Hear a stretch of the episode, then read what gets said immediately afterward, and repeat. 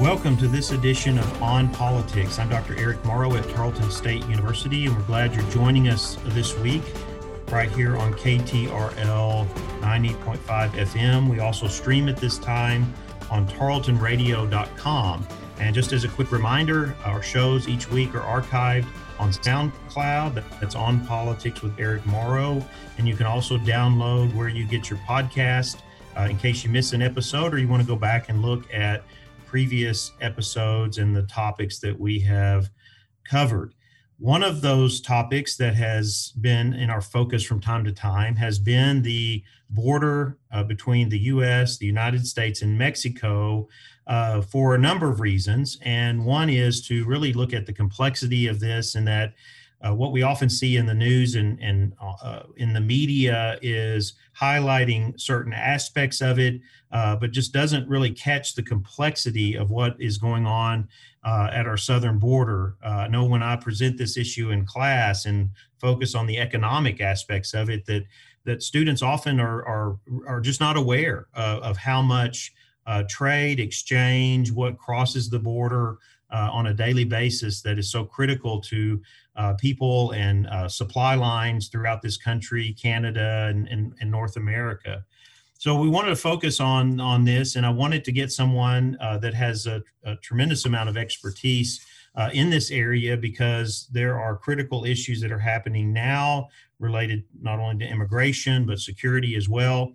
Uh, and so I invited this week for our show Dr. Tony Payan, uh, who is the Francois and Edward Djerejian Fellow for Mexican Mexico Studies and the director of the Center for the United States in Mexico at Rice University's Baker Institute for Public Policy. Uh, we had the pleasure of having Dr. Payan here on campus a few years ago uh, to talk about some of these issues. And uh, for me individually, as a, not only as a, a, a, person, but also as a, as a political science uh, teacher to be able to to really hear the substance and to go in depth uh, on this issue. I immediately thought, you know, we need to have Dr. Payan on the show and discuss some of these issues. And just to talk a, a little bit about his background before uh, we welcome him to the show, his research focuses primarily on border studies, particularly the U.S. Mexico border. His work centers largely on issues of borderlands as areas of habitation including the various conditions that affect life in liminal spaces.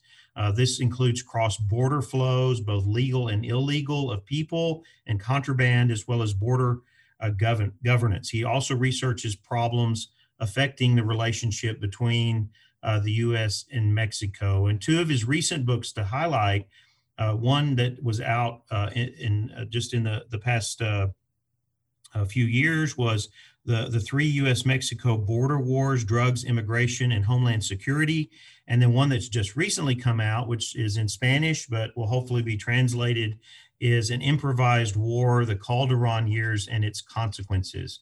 Uh, so, Dr. Payan, it's great to have you on today and to discuss some of these very challenging complex issues and to give our listeners really some some substance here and perspective that helps us to uh, engage with issues that as as we live here in Texas wherever we live in the state and we could say this probably about North America uh, but these all these uh, aspects of the border have an impact on our daily lives uh, as whether we realize it or not and so thank you again for joining us Thank you, Eric. Thank you for the invitation. It's really a pleasure to be here. I remember my visit to, to Tarleton, and it was a it was a quite quite a pleasant visit.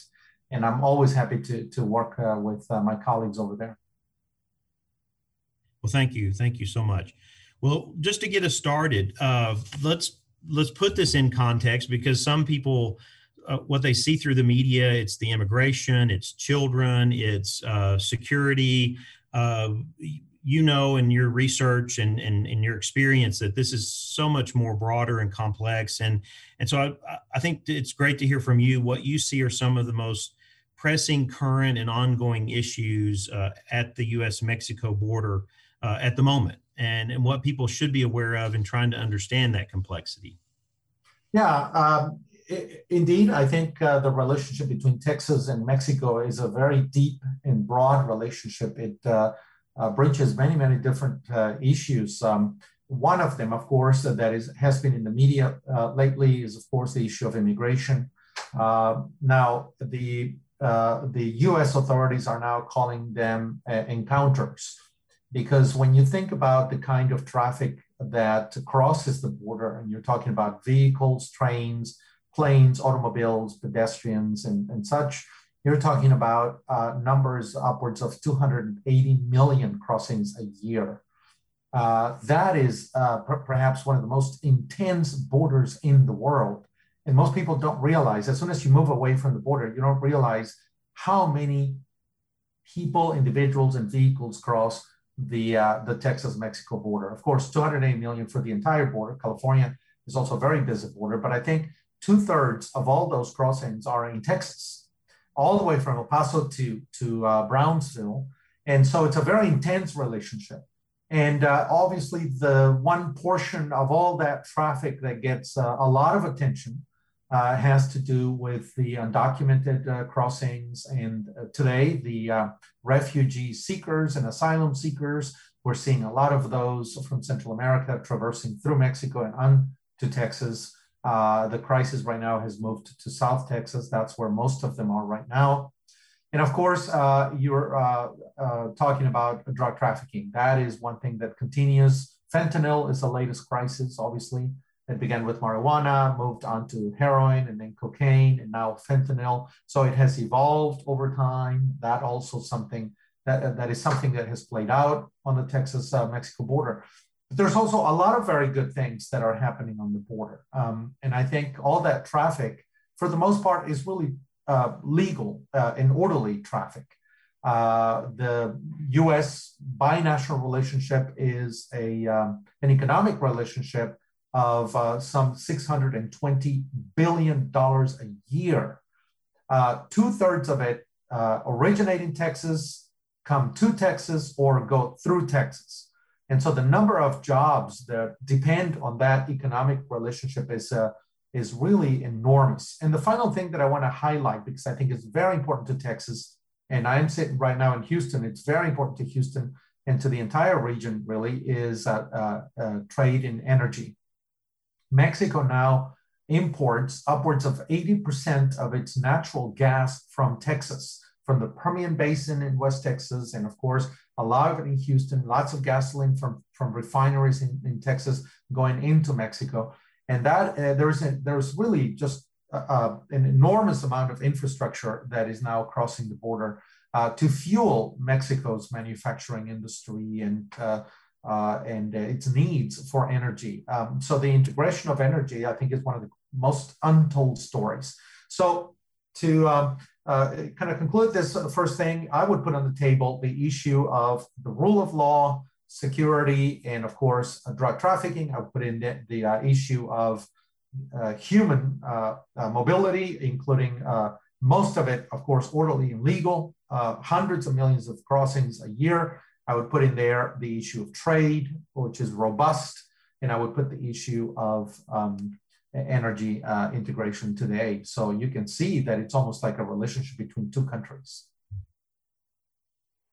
Yes, I've often thought that that knowing the history, a little bit of the history of the border, and, and being that it's been more in, in modern times that it's been as restricted, you know, and, and as it is being uh, open for much of the history of Texas and how that impacted the development of culture and so forth. That that that com- that complexity is still kind of represented today in, in all of these issues that that you see, and and I think that that's that's one of the challenges that we see that's thrown into that mix is now we've had a change in presidential administrations. We uh, with uh, Joe Biden coming into office following the Trump administration, and and and thus a, either different or similar approaches. I, I, think this is the question I wanted to ask you: is that uh, in in this mix of transition, what has gotten kind of caught up in that is either uh, here are things that are held over from the Trump administration that that that uh, the new president and his administration is trying to change, or are there issues that they just just you know they're still in their first hundred days they've just not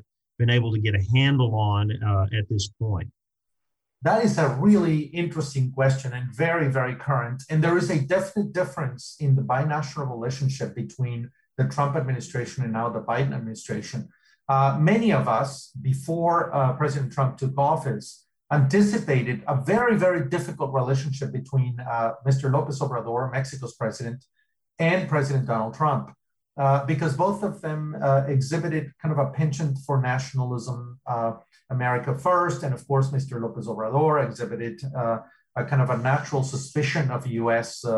Uh, actions vis-a-vis Mexico and, and um, lots and lots of, uh, I guess, uh, doubts about the goodness of capitalism and the goodness of the markets and the private sector and so on. So we thought that it was going to be a very rough relationship. Surprisingly, though, uh, they found in each other sort of kindred spirits. And uh, Mr. Lopez Obrador, very early on, uh, I guess, began to show a certain respect for Mr. Trump's approach. Um, of course, Mr. Trump was not that interested in the complexity of the relationship. I think it was a more simple approach binational issues, and I think that's where, where he was.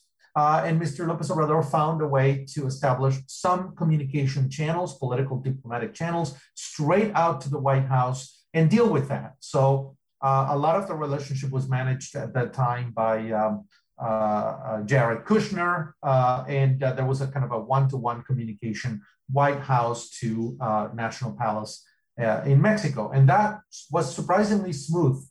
Uh, and they collaborated on a lot of things. And of course, Mr. Uh, Trump got Mr. Lopez Obrador uh, to aid uh, with stemming the flow of refugees and migrants by deploying the Mexican National Guard to Guatemalan to the Mexican Guatemalan border. And so it was very surprising to many of us how they found some sort of accommodation. It didn't necessarily resolve the big issues and the big problems. Drug trafficking was still going on. People were still coming to the border. Trade was still happening. But for some reason, they found some sort of personal, person person, president president kind of accommodation.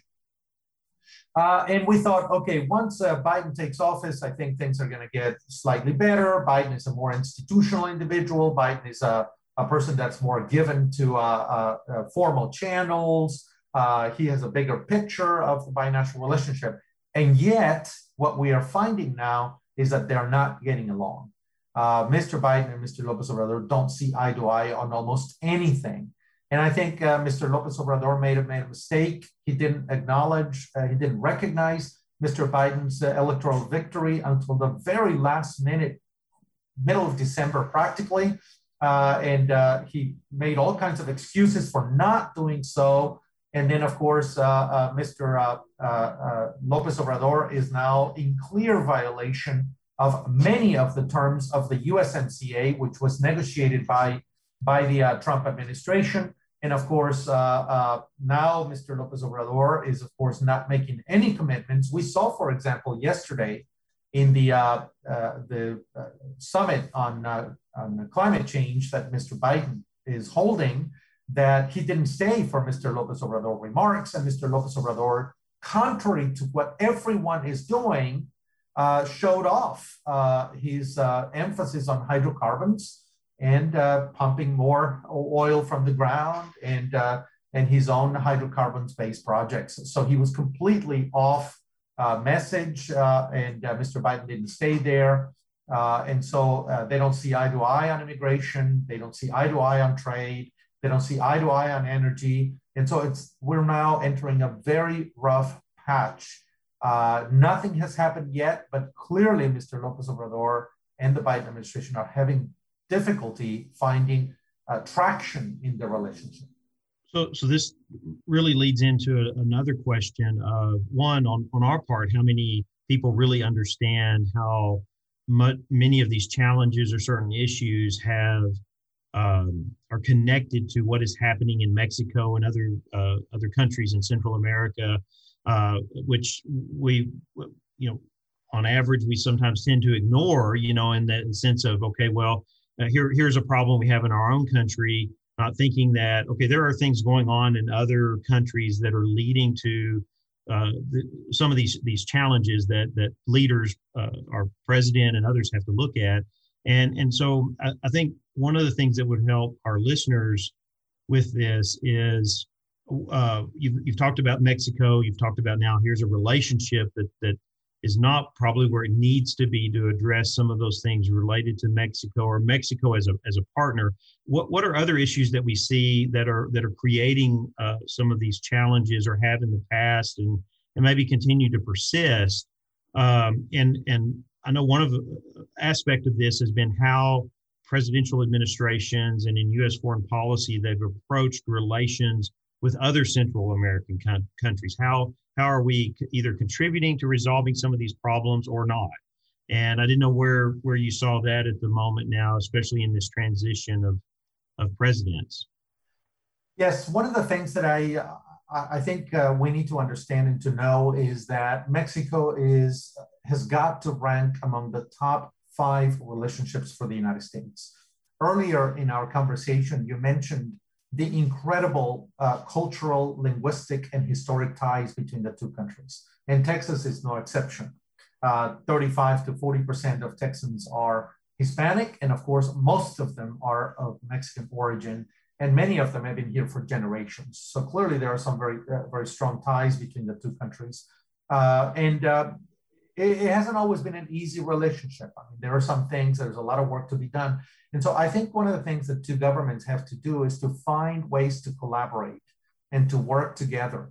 Uh, immigration is one of them. I would say that right now, most of the headlines are being occupied by immigration. And I say that Mexico has to be uh, uh at the top because Mexico is, if, if you think about it, a source of a lot of opportunity and wealth for many Texans and many Americans. Uh, it's a it's obviously something that's been there for a very long time, but it's also a source of a lot of problems. Not just the drug trafficking that we mentioned, not just the undocumented immigration, but also the the business opportunities in investment, in energy and trade, and the kind of prosperity that the binational relationship uh, elicits. And I think uh, we're to think about that combined and find ways to to collaborate on both. Uh, right now, also Mexico obviously constitutes the number one route for many of the negative things that come to the United States. Drugs from Central and South America is obviously one of the big issues.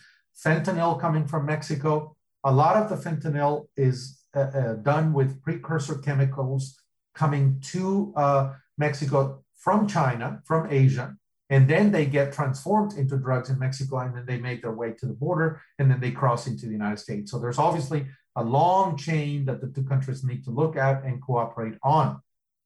In the in the uh, issue of immigration, uh, for a while, I think most of the immigration that was coming to the to the United States was from Mexico. Um, and I'm talking about undocumented immigration. Uh, we we may remember the 80s, the 90s, even into about 2007 and then Mexican immigration began to drop. It just kind of began to get all the way down to zero. In fact, just about five years ago, we used to talk about zero, uh, net uh, zero immigration from Mexico. Uh, more people were leaving the United States than coming to the United States from Mexico. But at the same time that Mexican immigration went down, I think Central American immigration started picking up. Uh, and for the last 20 years, it's been picking up. And at some point, it was most of the undocumented immigration. Now, how do Central Americans make it to the United States? Through Mexico.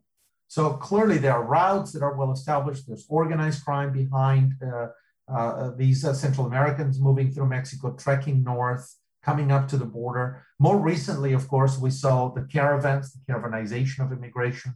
Uh, and, and the US has to deal with it, and it has to elicit Mexico's cooperation on, on, on immigration. And so there's that pending issue. That, by the way, has been a major issue for the Obama administration, for the Trump administration, and also for the Biden administration. That is the one thing that I could say is has dogged every single of these three administrations. Uh, and without Mexico's collaboration, it's very difficult. When these immigrants are at our border, it's too late. It's almost too late.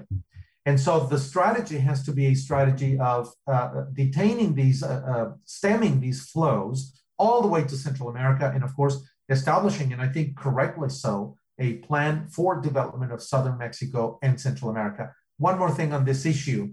Unfortunately, because Mexico has completely mismanaged its COVID 19 crisis, uh, and its economy has collapsed by almost 10% between 2019 in 2020, what we've seen is a new uh, uh, uptick in Mexican migration. And so a lot of the encounters at the US Mexico border, 42%, according to the latest numbers, are now Mexicans. So all of a sudden, Mexican migration is picking up again. Well, that can't be. We got to find a way in, to collaborate with Mexico, see what's going on in Mexico, that many of these areas in Mexico are beginning to push a lot of people to the north. Obviously, the economic conditions. I think 95% of all the migrants that are coming to our border are really economic migrants. That's the reality of it. And so, not looking at a serious plan for regional development and managing that from an economic standpoint, I think would be a mistake. And we're going to see it over and over and over again.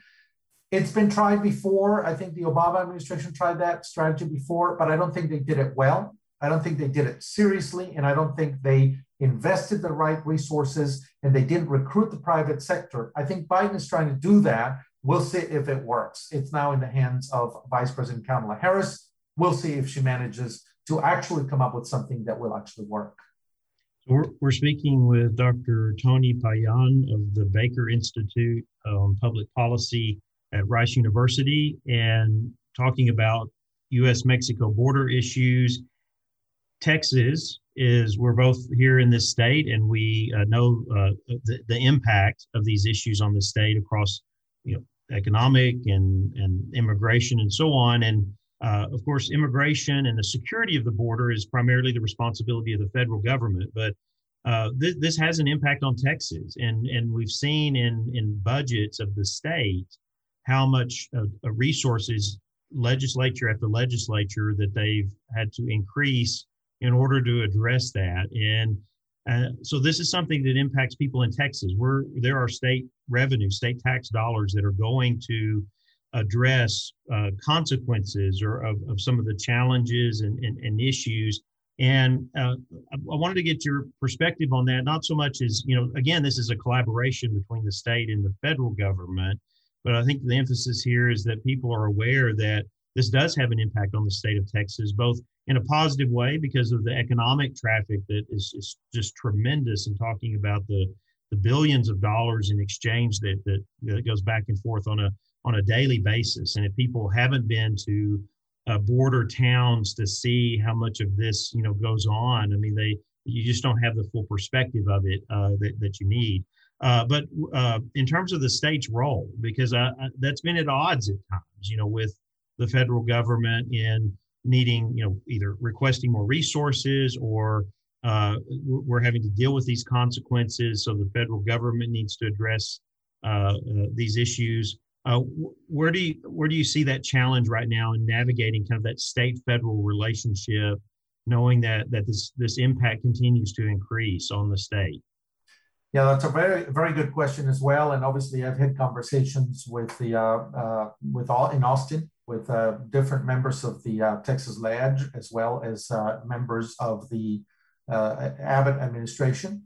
And I can tell you that it's very difficult for them to understand that they need to depoliticize the relationship with Washington in 2015, they uh, passed a bill approving $800 million of Texas taxpayer money uh, to deal with the border. And they did the same thing in 2017.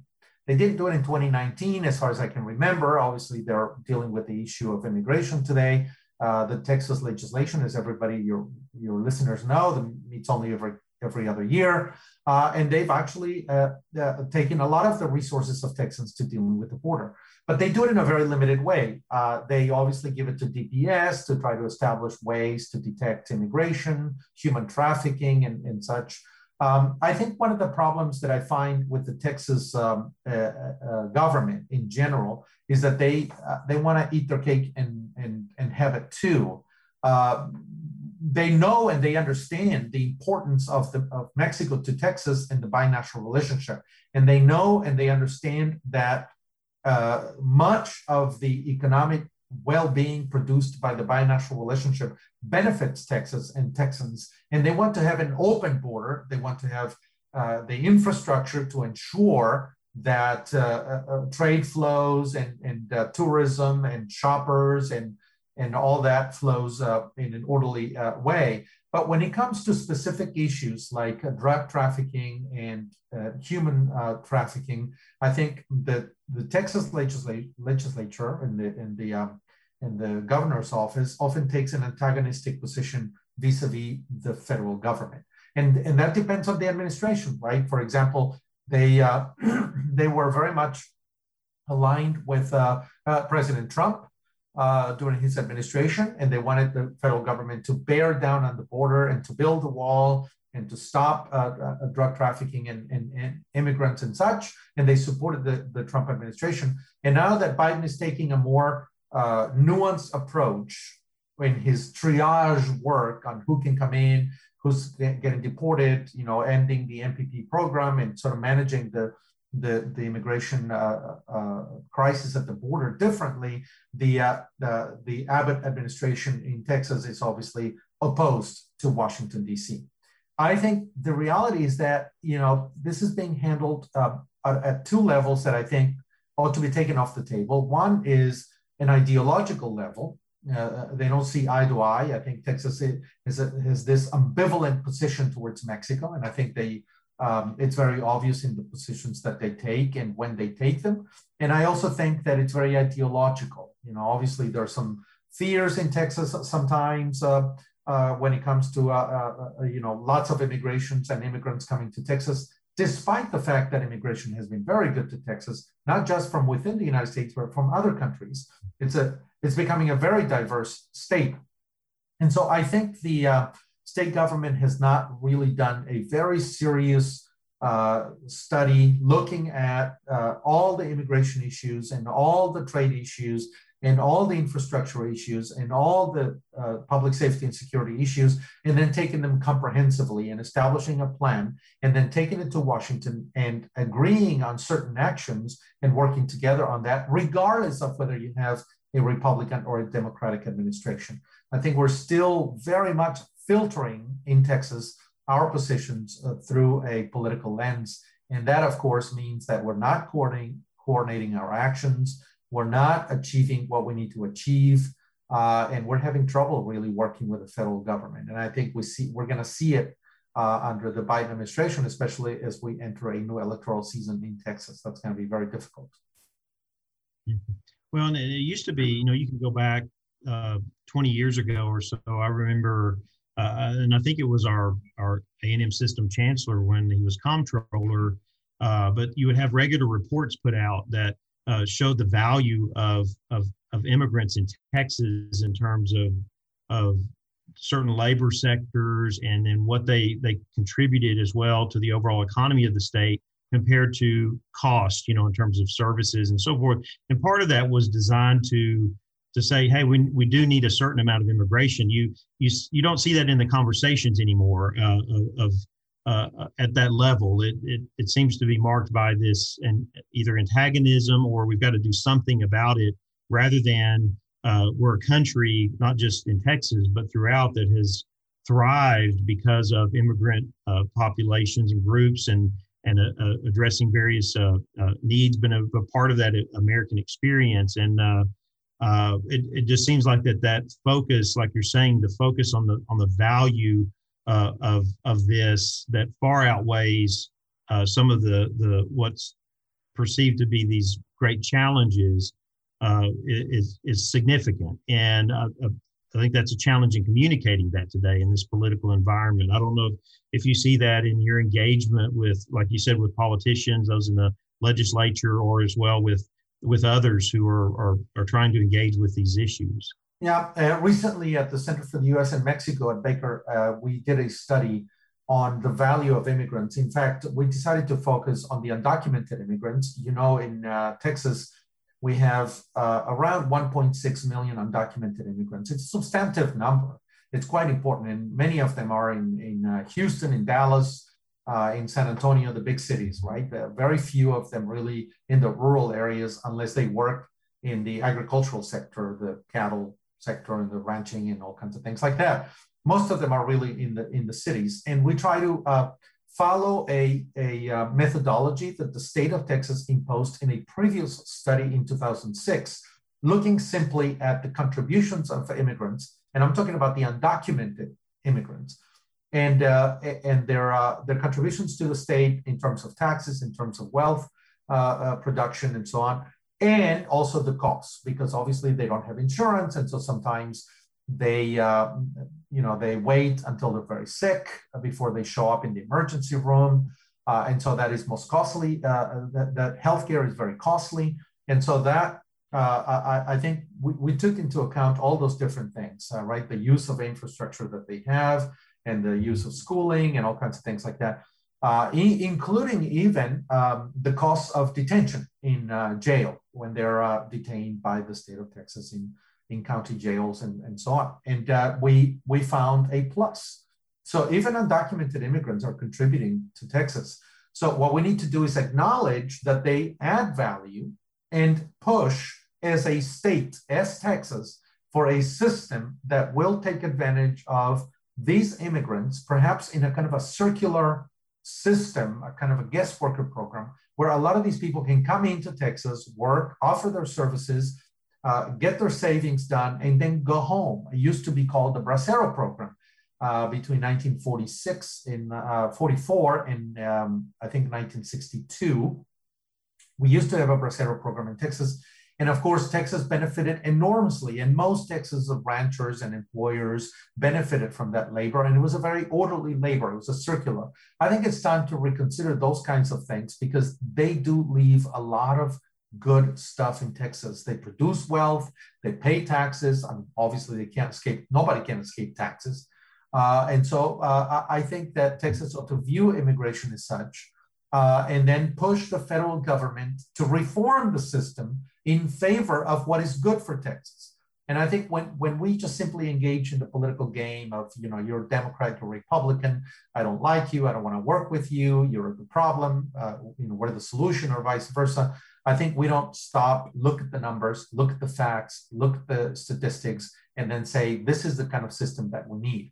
If you were to add all the legal immigrants that come to Texas in the uh, technology sector, in the medical sector, for example, here in Houston, in the research sector, and on and on, you would find that uh, immigrants are very, very good to Texas, an open uh, state. Of course, we want legal uh, and orderly immigration and human mobility. Um, what the, I think what what is really the problem is that we haven't found the kind of system that will take advantage of this kind of circular uh, migration workers coming into Texas. But the but in general, I think immigrants are a plus. And what Texas needs to do is define its interests and push its legislative delegation in Washington to establish a system that is good for Texas. And a lot of that labor is very good for Texas. You can talk to um, people in the construction sector, and they will tell you that 80% of our workers are Hispanic, 50% are undocumented.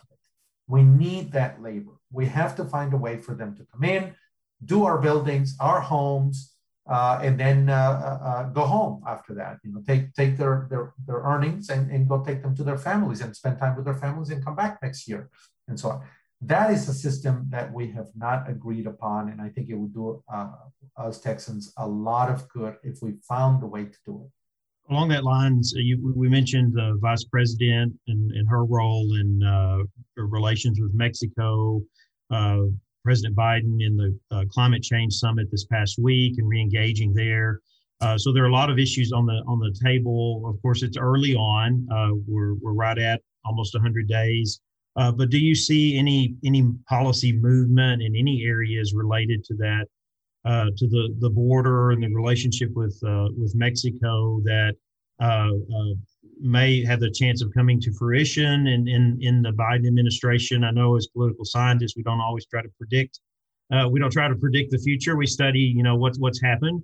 but I'm sure as you as you in your work, you're tracking some of those critical policy issues and how they might be addressed. I mean, of course, for all of us looking at immigration policy with the challenges that we've had in any kind of uh, reform in that area, uh, and whether that's something the Biden administration will try to to tackle or, or not. But I, I didn't know if there were other areas here that you see are in the forefront that may get some attention uh, in the months ahead.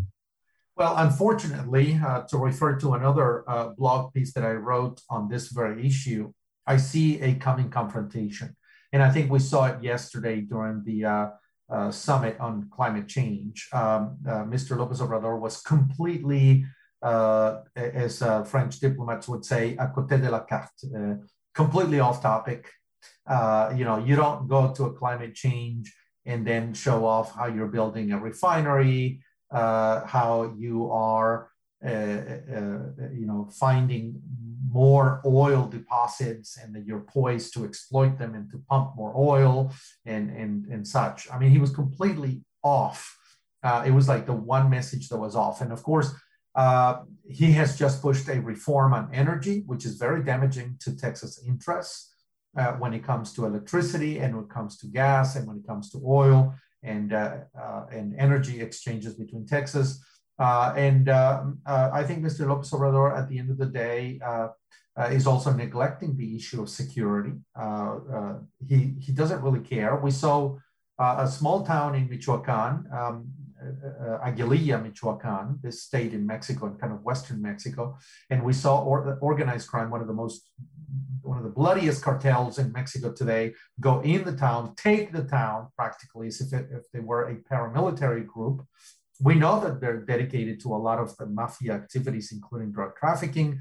And when they took the town, the Mexican National Guard and the army withdrew from the town. They simply let them have the town because Mr. Lopez Obrador learned the wrong lessons from the Calderon administration, the book that you mentioned earlier. And, and his lesson was I don't want to confront organized crime because we saw what happened when, we conf- uh, when President Calderon uh, back in 2006, 2012 face down organized crime, what we had is a huge rise in executions and murders and killings in Mexico. And so I don't want to do it. And in the process of not doing so, he's opening more and more spaces for organized crime. He's opening more opportunities. He's leaving more vacuums open for organized crime. That can be good for the United States because as Mexico withdraws from facing down organized crime, these groups are going to control more territory, more activities, there'll be more human trafficking, there will be also uh, more uh, drug trafficking. And of course, that ends up right here in Texas, in the state. So when you look at all these issues from trade to energy to public safety and security to immigration, I think uh, the Biden administration and the Lopez Obrador administration in Mexico are in a collision course. And I think it's going to be a very rough four years unless Mr. Lopez Obrador reflects a little on what his administration is not doing well and then begins to accommodate American interests. And at this point, I don't I don't see that he even understands what he needs to do. So the very first thing that Biden is going to need to do is to send a good ambassador to Mexico, and I think that's going to be Ken Salazar, former uh, senator from Colorado, uh, Mexican American who's going to, it looks like he's going to be the one uh, to be sent to Mexico to educate the Mexican government on what the US wants them to do. And of course, because Mr. Lopez Obrador is so reluctant to listen to anyone, they're likely to clash and the relationship will ju- really just limp along over the next four years. And whoever comes after Mr. Biden and Mr. Lopez Obrador will have a lot of work, a lot of reconstructing of the binational relationship because a stable democratic, peaceful, prosperous Mexico is extremely good for Texas and for the United States. The last thing we need is a failed state overrun by organized crime and completely uh, uh, inefficient and uh, with a, a failing economy just south of the border. If that happens, we will feel it and we will see it in Texas and the United States. Well, thank you very much for that engaging analysis and kind of looking at some of the challenges that may be before us. And we've been speaking with Dr. Tony Payan of the Baker Institute at Rice University. And I appreciate your time today and coming on and, and helping our uh, listeners really understand the complexity of some of these issues and and what uh, what what may be uh, looking ahead, trying to understand where these are in terms of uh, policy formulation, both in Texas and uh, at the, the federal level as well. Something that, as I've said over and over again on this program, uh, border issues, relationships between U.S. and Mexico, they impact us uh, so much in this state, and we need to be aware of that and, and how our governments are addressing those. So, thank you again for joining us today. Thank you. Uh, thank you to your uh, radio listeners as well for uh, paying attention to what we're trying to say. So thank you, Eric, for the invitation. Pleasure to be here. We're going to take a quick break and then we'll be right back for more on politics.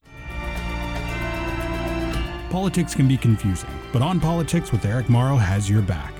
Follow the show on Facebook. Search On Politics with Eric Morrow to stay up to date with the show and all the sources to follow right along.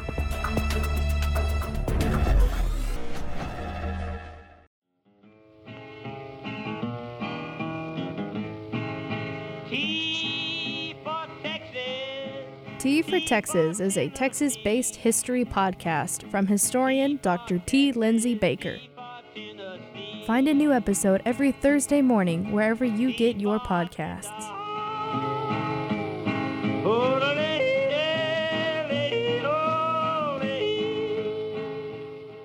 Welcome back to On Politics. I'm Dr. Eric Morrow, and we're glad you're joining us today uh, that was a great interview with Dr. Tony Payan on border issues, and we hope you'll go back and listen to that if you uh, missed that today as part of the show. And you can do that on SoundCloud. That's on Politics with Eric Morrow, or you can download where you get your podcasts and listen to each episode. And I will also put, uh, post some related articles uh, on uh, the things that we talked about uh, so that you can do some additional reading and it's so important, so critical as we were talking to be educated about what is going on at our southern border, uh, about the US Mexico relationship, about the impact of all these issues on the state of Texas. Uh, there's two things here with the time I have left today in this last segment that I wanted to discuss, and one will be a little bit of a preview that will go more in depth uh, next week. Uh, but one is I wanted to refer you back to a project a swing voter project uh, that uh, we talked about on the show uh, during the election campaign this past year. And that is the Engagious uh, Swing Voter Project. That's E N G A G I O U S. And if you go to engagious.com, uh, you can uh, connect with the resources they have there. And the reason why I'm pointing this out is to give attention to resources out there that help us to look at the political dynamics that are going on in our country, especially as we start now heading into a midterm election cycle. And as, as we talked about last week, there are people lining themselves up to run for president. There are people who are already raising money to look at uh, that potential, uh, which again, as we move closer to a, a midterm election, will become more critical in looking at what may happen in 2024. And in the world of politics, especially in our country, you know, this doesn't stop. We have an election. We're not even through the first 100 days of the Biden administration, and there's already a, a, a focus uh, on this. And so recently, so what they do with the Engagious project is before COVID, they were going around the country bringing groups of swing voters, people who voted one party one election and then one a different party the next election. So moving back and forth. So this would have been uh, Clinton to Trump uh, voters. Uh, uh, I'm sorry, they would have been uh, Obama to Trump voters, or they would have voted Republican candidate and then voted for um, the Democrat in the next election. So swing voters that swing between elections. Uh, really because this is a group that does have an impact on election outcomes. Uh, they are a group that is is growing in our country, and so Engagious is giving uh, attention to this. And I just wanted to play a quick uh, clip here uh, from their most recent engagement, with they, which they do via Zoom now, related to uh, Trump and Biden voters talking infrastructure, uh, cancel culture, and corporations in politics, mainly about infrastructures. This is a part we'll listen to because uh, I think this is something that I want to refer you to to maybe go back from time to time again to see what is happening in among swing voters across the country and how they perceive uh, various issues. And it doesn't always align to a particular party or ideological message. You'll see that they are truly swing voters because they they move back and forth on different issues. Uh, so this is Rich Thau, who is the uh, uh, the coordinator here who runs Engagious, uh, having a conversation with swing voters uh, on infrastructure? I think it's an enormous amount of money. And the question is, where is that money going to come from? Hello. This month, we talked to 13 swing voters from key swing states. We asked them about infrastructure, cancel culture, and the role of large corporations in the political process. Let's start with infrastructure. These Trump Biden voters need three assurances. First, the infrastructure bill has to attract bipartisan support in Congress and can't come just from Democrats. Secondly, they don't want to see any more borrowing to pay for this bill. They think that America should pay for it. And third, it's wealthy Americans and large corporations who should be paying the tab, not them personally. By a show of fingers, how many of you would say it matters a lot to you? Matters a lot that any infrastructure bill be supported by both Democrats and Republicans in Congress, as opposed to only Democrats? Who would say that that's very important to you? All seven of you. Okay, Sherilyn, why? Because I think without agreement on both sides, it's just going to spin and spin and spin and nothing will get done. I already think it's kind of, he's kind of biting off more than he can chew. It's a broad scope. I think it should be a narrow, more narrow of a scope. And if you don't have the other half buy in, it'll take forever and not, not happen. By a show of fingers, how many of you support borrowing money to pay for infrastructure? Having the government borrow money for infrastructure? Who supports that? Show of fingers. None of you. Why not? We're already in like trillions of dollars of debt. I, I, I can't I can't support any more borrowing. Okay. Other reasons? Daniel, you were smiling when I, when I said that. Why? Uh, just because if if we were to just tax corporations at what they do, like Amazon, Amazon doesn't pay any taxes. If we were to use just that money alone, would solve so much. Um, so when you have Yeah. when you have options like that available, it doesn't make any sense why you would have to borrow when you can have people just pay their fair share. I think so because they're the ones who benefit more than we do. They're the ones that are making the um, outrageous uh, earnings every year, while the individuals like us are struggling. You know, having issues with paying your rent during this pandemic. Just alone in this pandemic, all these corporations made billions of dollars. How many of you think President Biden has done a good job of explaining that he intends for this legislation to be paid for mainly by large corporations and wealthy individuals?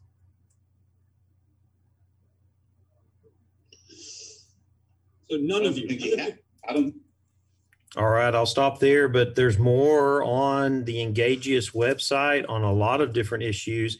And I, I offer this to you because it is insightful in being able to see where people are, especially voters who move back and forth that might be more engaged with specific policy issues. So this group, as he said, it was uh, these are swing voters who voted for Trump in 2016. They voted for Biden in 2020. Uh, and and again, these these voters that move back and forth uh, often give us insights into the electorate as a whole uh, and, and seeing what are some of the, the issues and concerns that are out there. So we'll, we'll come back to this some as we as we move forward, thinking that you know it is very helpful in understanding some of these critical issues as people perceive a presidential administration and what they're doing on specific issues. Before we wrap up the show today, I do want to give a little bit of attention uh, to the laws that have been passed in Florida and Oklahoma uh, that protect drivers who run over uh, protesters. So these laws are creating quite a bit of stir here. Uh, they're being called anti-riot uh, laws uh, in order to address some of the concerns about what we've seen with protests in order to manage them, to uh, especially protests that that snarl traffic, that cause uh, uh, issues on major roadways. Already, the, the law in Florida is being challenged in the courts. Uh, and I think what we'll probably see out of this, because this is going to be a multi state uh, uh, outcome in terms of new policies, that this most likely will wind up in the federal courts and maybe even in the Supreme Court eventually, in that uh, we're looking at First Amendment rights here, the right of, of free speech. Uh, uh, protest has always been seen as connected to that for people to be able to gather and to express their views. Although we've applied the laws and we've uh, policed these things in different ways throughout our history, uh, but what is being seen in this current political uh, context is that it's becoming a, a, a very partisan issue uh, where, again, one side, just like with voting, where we were talking about is it voting security uh, or is it voting restriction? Uh, we're seeing this as taken two different ways. Uh, uh, focused on okay riots this getting out of hand this creating problems for people uh, businesses in the area where these you know protests may happen if they do get out of hand blocking of traffic and creating other challenges and issues for law enforcement then to also the other side of it where people are saying oh no this is an infringement on first amendment rights to assemble uh, to to offer speech uh, against government or on certain issues in order to try to get attention and to get them uh, addressed. So what we've seen now in just the last week, uh, the Florida, uh, Florida, sorry, law uh, that that was passed, uh, where some are saying that the that these laws are meant to protect the public, to protect those who might be impacted negatively by these kinds of events, where others are saying, well, no, uh, as, as, the lawsuit against the law in Florida says, it's an attempt to silence uh, movements and other civic organizations uh, that want to use their First Amendment rights uh, to uh, uh, address critical issues in, in society, issues that governments are dealing with, whether it's on the state or the federal level. So you're getting some big players that are coming into into this that will be engaging with it uh, everywhere from of course states themselves to the aclu to uh, first amendment institutes and organizations uh, that are trying to uh, uh, uh, see that this may be they're saying a slippery slope. You know we're moving down a slope here that may lead to even further restrictions on freedom of speech and freedom of assembly as uh, governments try to address some of this. So this is something I want to get into more detail next week. I've been looking at the Florida law. I want to look at the Oklahoma one as well. And to give you more context for this, because we may also see this in Texas and in other places as well. And this may be one that will be in the forefront uh, in the courts. So if you've not heard about this, get online, uh, look it up. Uh, learn a little bit about what's happening here and something that that in addition to the voter uh, issues and what's being addressed uh, maybe very much in the forefront of legislative bodies, but also in the media and in our courts. So I want to thank you for joining us today uh, right here on Politics with Eric Morrow. Uh, we broadcast each week, Sunday at noon, right here on KTRL 90.5 FM and streaming on tarletonradio.com. Join us here each week uh, for engaging interviews, issues of interest, both in Texas, in local government in the state, federal and international from time to time as well, as we try to keep very important issues, critical issues, and resources in front of you to help you be engaged with what's going on in the world around us, how government is impacting your life, policy issues that are critical and important that you need information. So that's right here on Politics each week with Eric Morrow. Thank you for joining us today. We will be on the air again next week and we'll focus on President Biden's first 100 days.